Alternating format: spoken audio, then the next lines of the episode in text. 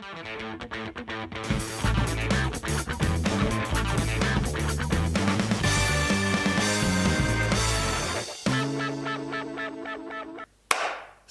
všetky hamburgerové deti. Dnes sa budeme baviť na extrémne aktuálnu tému. Extrémne extrémistickú tému o tom, prečo ľudia volia, ako volia. Prečo volia rôznych politikov, ktorí majú radi si vypiť, ktorí potom rozhadujú stoličky v reštaurácii. To je, ešte ten, to je ešte ten lepší prípad, ale tak my dva žijeme v takej bubline, kde v podstate okolo nás asi, asi skoro nikto nevolí Kotlebovcov alebo Harabína a všetci naopak sú strašne rozhorčení a nevedia pochopiť, alebo to tak deklarujú, že ako vôbec tí ľudia môžu voliť takéto, takéto strany, keď proste to je jasné, jasné zlo. Ale veda má odpovede na všetky otázky. My máme vedu a Briana Keplena, ktorý napísal úžasnú knižku Mýtu z racionálneho voliča, kde si dal práve za úlohu vysvetliť to, prečo demokracia má nejakú tendenciu generovať rôzne extrémne výsledky a prečo ľudia volia politikov a nejaké ale aj riešenia, ktoré my takí vzdelanejší ľudia považujeme za e, veľmi hlúpe a častokrát naozaj aj vedú k nejakým nezamýšľaným dôsledkom a škodia tým samotným ľuďom, ktorí, ktorí volia týchto politikov a tieto riešenia. Tá kniha vlastne mm, je rozdelená na, niekoľko takých kapitol. Uh, on tam hovorí o nejakých bajsoch, že ľudia sú už, ja neviem, či z definície, alebo ako to on vlastne vysvetlil, či biologicky? Nie, nie, uh, on to vysvetľuje tak, že pozrel sa najprv, aké názory majú ekonomovia na nejaké ekonomické témy, kde sú experti a kde môžeme povedať, že aspoň sa približujú k pravde. Čiže medzinárodný obchod, povedzme. Alebo keď, ja neviem, e, e, zamestnancov nahradzajú roboty, keď ľudia, ja neviem, spolupracujú s cudzincami, alebo keď vidíme, že ekonomický pokrok stále napreduje, že stále sa máme lepšie. A napriek tomu e, Brian Kaplan odhalil, že keď sa pozrieme na názor ekonóma priemerného a názor priemerného občana, tak vidíme, že tam je nejaké skreslenie, nejaký veľký rozdiel, systematický. Jednosmerný. Že, jednosmerný. Že tí ľudia naozaj podceňujú dobrovoľnú spoluprácu s cudzincami, že si myslia, že tí cudzinci nám tu chcú ublížiť tým, že nám predávajú vlastné veci. Uh, myslia si, majú takýto sa že pesimistický bajet, že akože veci idú stále k horšiemu, stále proste máme sa horšie, vyššie ceny sú, nemáme kde bývať, hej, teraz máme krízu s nájomným bývaním mal tam aj ten work bias, že väčšina ľudí si myslí, že keď sa stráca práca, tak je to zlé a nechápu, že vlastne práca je náklad a zmiznutie práce. Myslím, že to je bývalý eh, premiér teraz vyťahol túto tému, že z robotmi, hej, nahradzajú nás roboty, musíme ich zdaniť. Čiže on tam, on tam má niekoľko takýchto biasov, ktoré ako keby už vytvárajú zlé základy pre toho voliča, aby sa nerozhodoval tak, ako... Pretože volič sa chce mať lepšie. Akože to je jeho východiskový bod, chce byť bohatší, zdravší, chce, aby zdravotníctvo fungovalo, aby školy fungovali. Volič to chce. Ale aby sa dobre rozhodol, tak on musí vychádzať z nejakých základov, musí urobiť nejakú logickú analýzu v hlave, že ako dosiahnuť ten stav, akými opatreniami dosiahnuť stav, kedy sa bude mať lepšie, kedy bude mať lepšie školstvo, zdravotníctvo, ale tým, že vychádza z týchto chybných premís, napríklad, že si myslí, že medzinárodný obchod mu škodí, tak potom sa nerozhoduje pre tie politi- alebo aspoň teoreticky sa nerozhoduje pre tie politiky, ktoré by mu ten blahobyt priniesli. Ale v tej druhej časti vlastne Kaplan toto ako keby trošku zahadzuje a hovorí, že on je to aj tak... Nie, on akože eh, neostal iba akože pri nejakom takomto empirickom porovnaní, že našiel nejaké dáta a urobil nejaké štatistické očistenia, ale on sa pozrel keby na nejaké vysvetlenie ekonomické, že prečo to tak je. Že prečo títo ľudia uh, volia pro, sami proti sebe. Hej? Že toto je taká jeho akože, veľmi zaujímavá téza, že uh, keby demokracia nezliehala preto, že politici robia niečo, čo ľudia nechcú, robia napriek, ale že tá demokracia tak trošku zlyháva aj kvôli tomu, že uh, samotní voliči chcú hlúposti a potom politici ich nasledujú. Hej? Že to vidíme aj teraz, ja neviem, spomen Trump, ktorý bojuje s Čínou a zavádza rôzne clá. A to si sami voliči chcú hej, v tej Amerike. No a sa teda pozrel na to, že ako je to možné, že voliči chcú veci, ktoré idú proti ich vlastnému záujmu. A teda prišiel s teóriou racionálnej iracionality a vlastne tvrdí, že mm, v tej demokracii je veľmi lacné uh, prepadať predsudkom svojim a voliť uh, iracionálne a emočne. Že jednoducho tam ten človek, keby odozdá hlas a, má nejaké svoje iracionálne presvedčenie, ale nič to nestojí. Hej? A také dobré porovnanie je s akby, voľbou, povedzme, že na trhu. Zoberme si nejakého, neviem, Mariana v Bombere, ktorý pocíti hlad a chce sa nájsť. A teraz sa rozhoduje, že kde sa pôjde nájsť. A rozhodne sa úplne podobne ako napríklad my dvaja, že pôjde na kebab. Hej? Lebo chutí mu proste kebab, má rád proste mesko, tam tu nejakú oblohu a rozhoduje sa akoby racionálne, že uh, ide ako keby po tom, že hľada správne prostriedky, ako naplniť svoje ciele. Ale keď Marian Bombere sa začne rozhodovať v tej politike a tom politickom trhu, pohľadu voliča, tak odrazu e, si môže dopriať e, taký názor, že poďme zakázať e, Turkom vstup na Slovensko, lebo sú to nejakí imigranti, ktorí nám chcú ubližiť. Hej? A teraz odrazu keby volí úplne z ekonomického pohľadu nesprávnu politiku a škodí de facto aj sebe, lebo keď tu nebudú tí, povedzme, Turci alebo nejaké, neviem, Pakistanci, tak jednoducho nebude nám mať dorobiť kebab. Takže on ako keby taký trošku schizofrenický, že na tom politickom trhu, na tej politike volí nejak emočne, nacionalisticky, ja neviem ako, ale na druhej strane v tej súkromnej voľbe, tam sa akože rozhoduje racionálne, že proste chcem kebab, tak idem aj k tomu uh, Turkovi. Ja, ja sa priznám, že ja som tú knihu čítal, ale Robo je väčší expert na Kaplena, nakoniec už sme tu aj v, oni x dielov dozadu rozoberali inú jeho knihu, preto ja sa skôr budem tak pýtať, lebo si to už dobre nepamätám.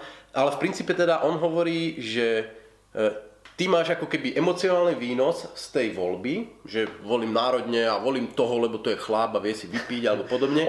A zároveň nenesieš, veľmi minimalisticky nesieš tým, že tvoj hlas je jeden z 3-4 miliónov, nesieš tie reálne náklady tejto voľby, to znamená, že sa budeš mať horšie. Čiže ako keby pre voliča je racionálne voliť na základe svojich emócií a nie na základe informácií. Áno, toto je taký ten klasický problém demokracie, že jeden hlas vlastne nerozhoduje, a že ty vlastne svojim rozhodnutím nijak neovplyvníš eh, chod dejín. Hej? Že teraz si predstavte, že neviem, možno, že ste boli voliť pred 4 rokmi a predstavte si paralelný vesmír, kde by ste nešli voliť. Tak v zásade ten svet by vyzeral pravdepodobne rovnako.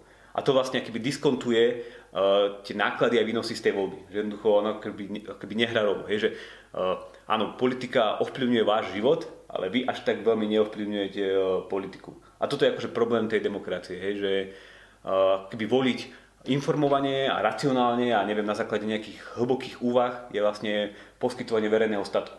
Že ty poskytuješ niečo akoby tým ostatným ľuďom, aby sa mali oni lepšie, ale tebe to nejak moc život neovplyvní. A ty zároveň musíš niesť tie náklady toho racionálneho rozhodnutia.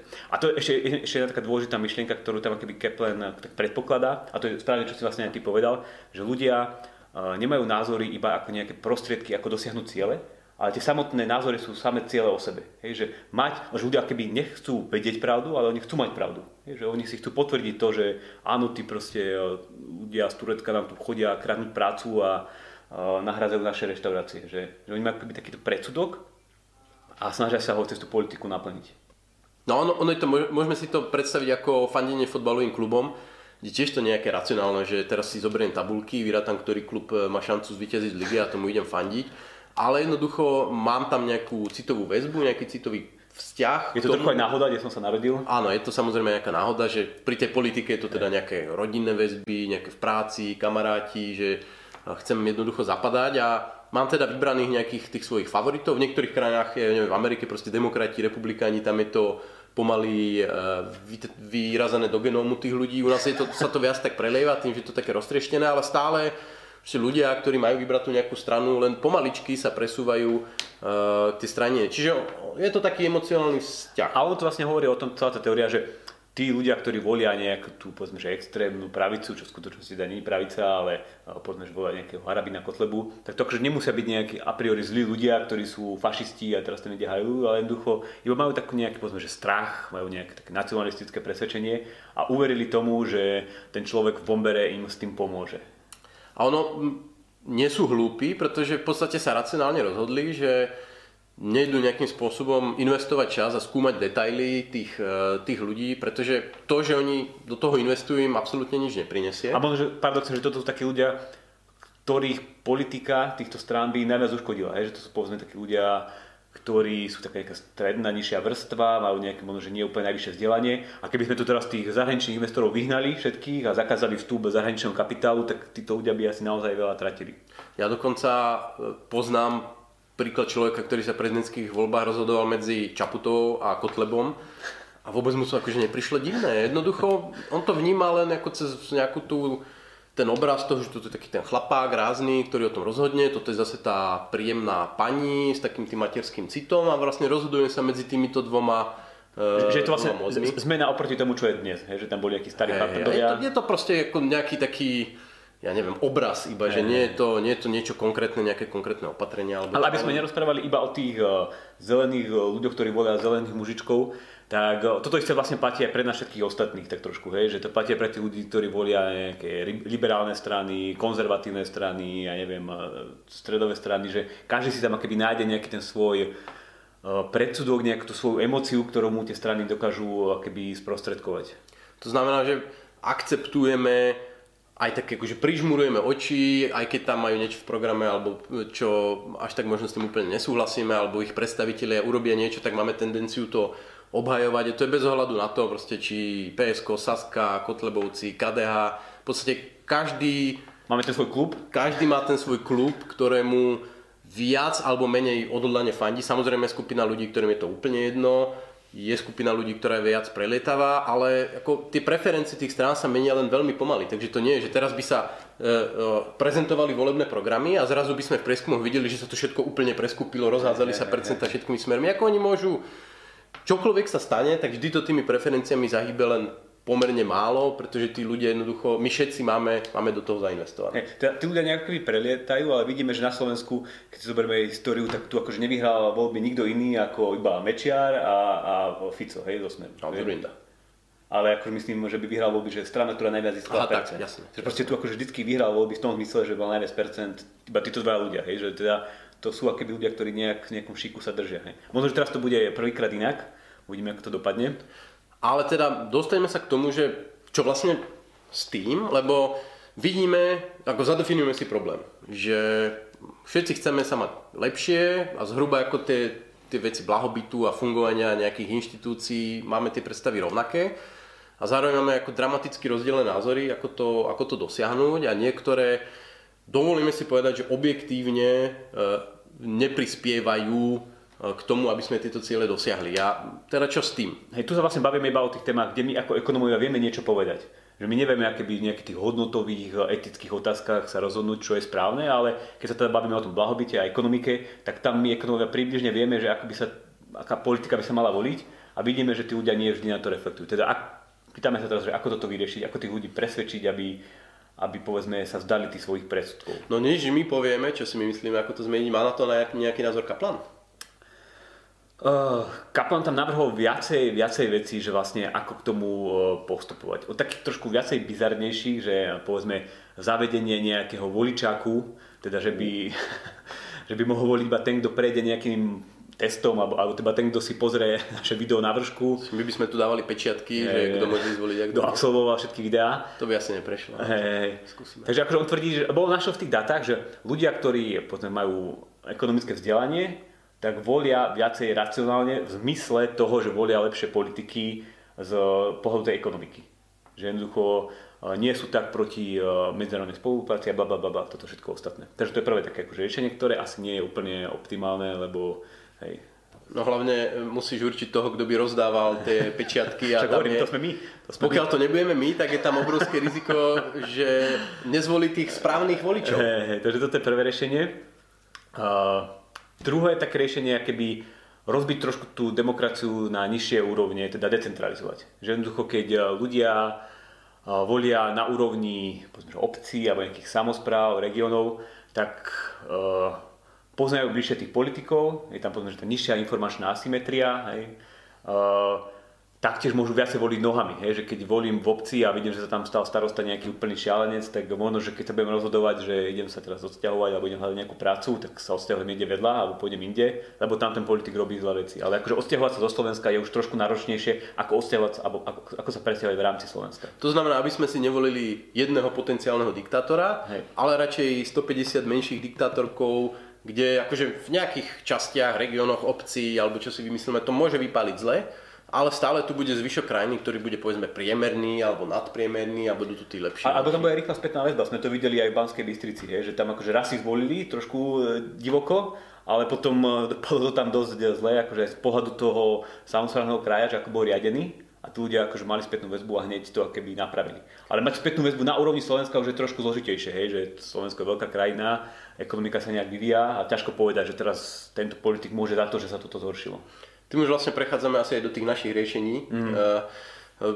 Na, toto, na toto viac menej nadvezuje možno aj taká trošku snaha rozbiť ten pátos politiky, že aby sme si vyslovene nevyberali tie fotbalové kluby, ktoré sa volajú politické strany, ale aby to bolo viac decentralizované, viac rozmernené na konkrétne mená a zároveň, aby tam... A, a, a možno, že akože, to si povedal s tým patosom, že keby zbaviť sa také tie predstavy, že máme tu iba dve možnosti, že buď sa bude rozhodovať demokraticky, alebo nejak uh, nedemokratická diktatúra, že to sú akože dve možnosti, že uh, ktorý, medzi ktorými súdia musia vybrať. Ale v skutočnosti existuje tretia možnosť a to je nejaká slobodná voľba na trhu alebo nejaká súkromná voľba. Že jednoducho ľudia nemusia rozhodovať, ja neviem, o školstve tým, že budú hľadať správneho ministra, ale ak naozaj zavedieme nejaké prvky trhu do toho školstva, tak sa budú rozhodovať tým, že budú si voliť akoby školu, ktorú chcú a to bude to ich rozhodnutie o školstve. Hej?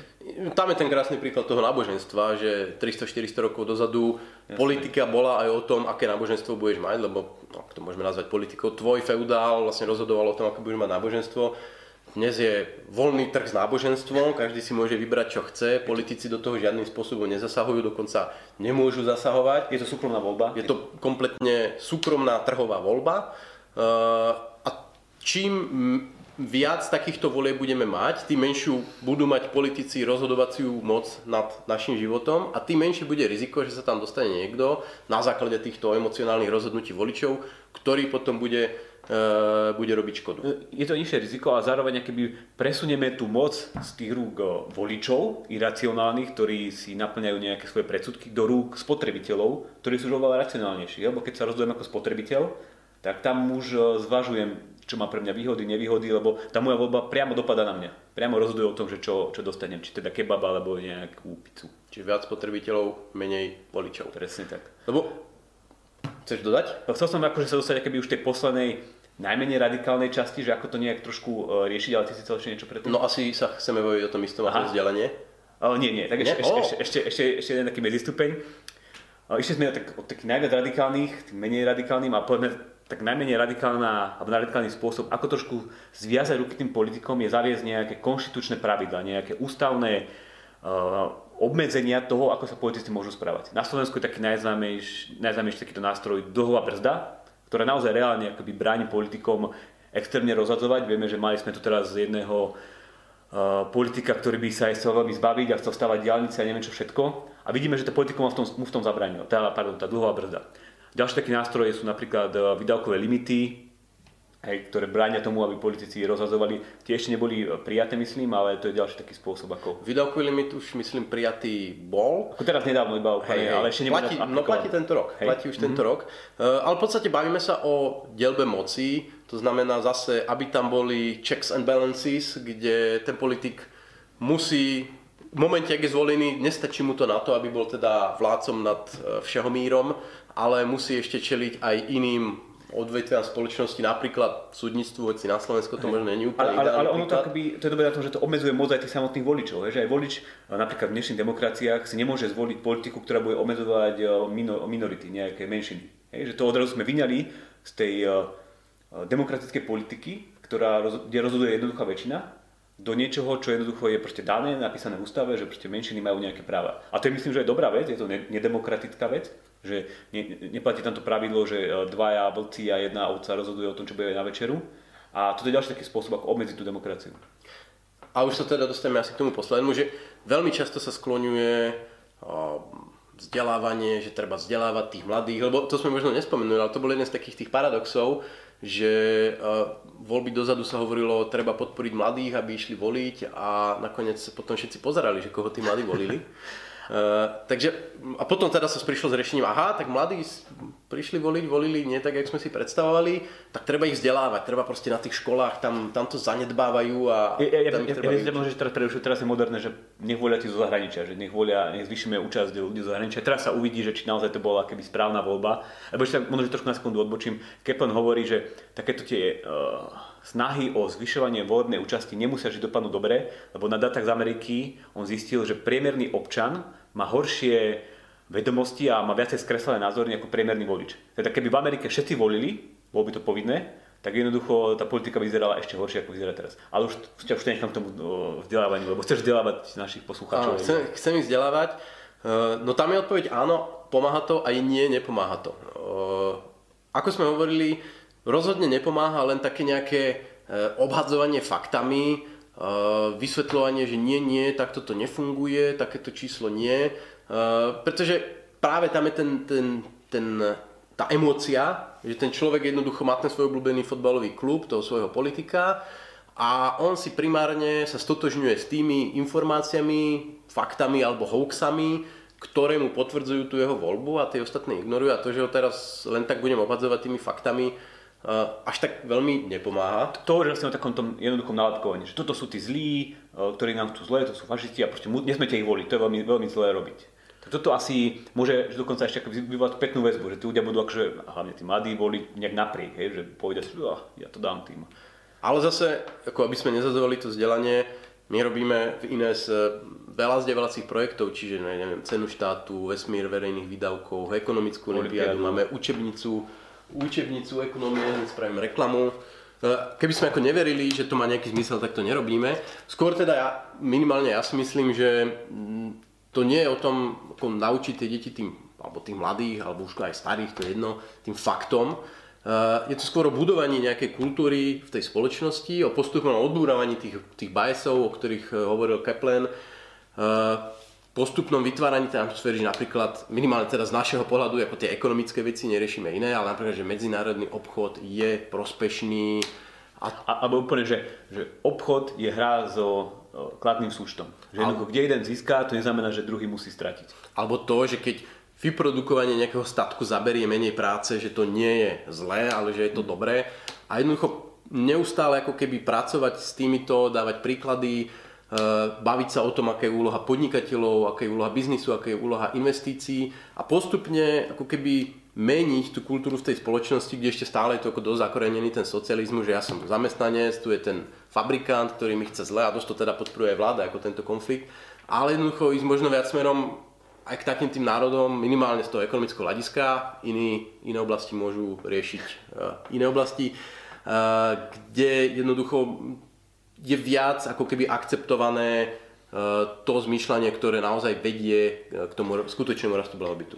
Ja s tebou súhlasím, že akoby to, čo je potrebné, je nejaká zmena alebo posun kultúry, nejakého vnímania všeobecného, ale som trošku skeptický k tomu, že nejaké vzdelávanie dokáže až tak veľmi vplyvať na kultúru. Hej, že toto možno, že si ja uh, myslím, že to je oveľa ťažšie, oveľa dlhšie to trvá, ale určite akoby to neškodí, hej, že keď sa snažíš proste vydávať knižky, ja som tiež vydal nedávno knižku, snažím sa s ňou posunúť kultúru. Link nájdete.